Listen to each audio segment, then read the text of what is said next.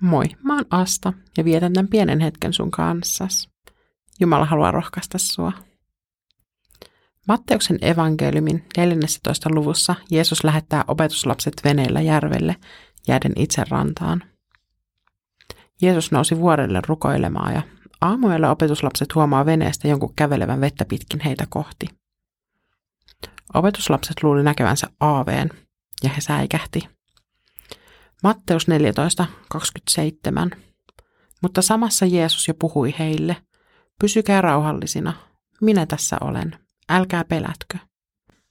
Opetuslapset ei odottanut Jeesuksen ilmestyvän järvelle heidän luokseen. Olihan Jeesus jäänyt rannalle ja vene oli jo hyvän matkan päässä rannasta. Ensireaktio oli pelko. Oli aamuja, järvellä tuuli kovaa ja vene ponnisteli aallokossa vastatuuleen eikä näkyvyyskään tainnut olla kovin hyvä. Jeesuksen ääni kuitenkin paljasti, että kuka oli tulossa. Jeesuksen neuvo pysyä rauhallisena ja olla pelkäämättä on oiva neuvo monen tilanteeseen. Kuitenkin rauhoittelu perustuu Jeesuksen läsnäoloon. Minä tässä olen.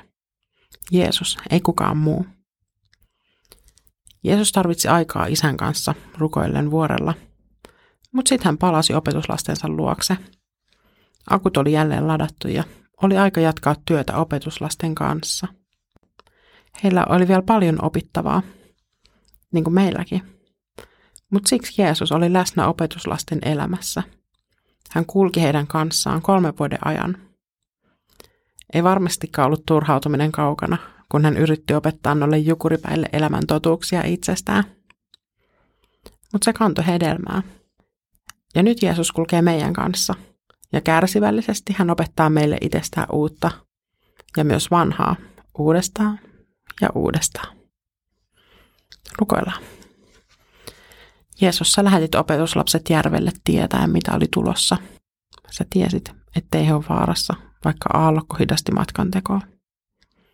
Sä menit heidän luokseen ja rauhoittelit säikähtäneet.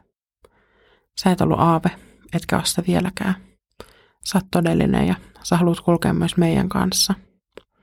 Kun me ei uskota silmiämme, sinä kutsut meitä ja sun äänes kuullessamme me tiedetään sun olevan lähellä. Amen. Siunausta sun päivään.